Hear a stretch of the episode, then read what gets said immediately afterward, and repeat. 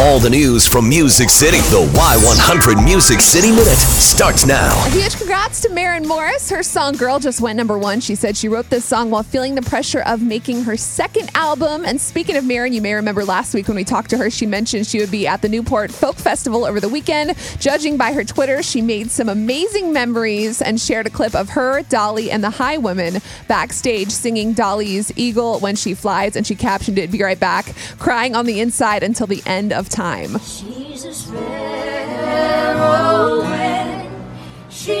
broken, but she's an eagle when she flies.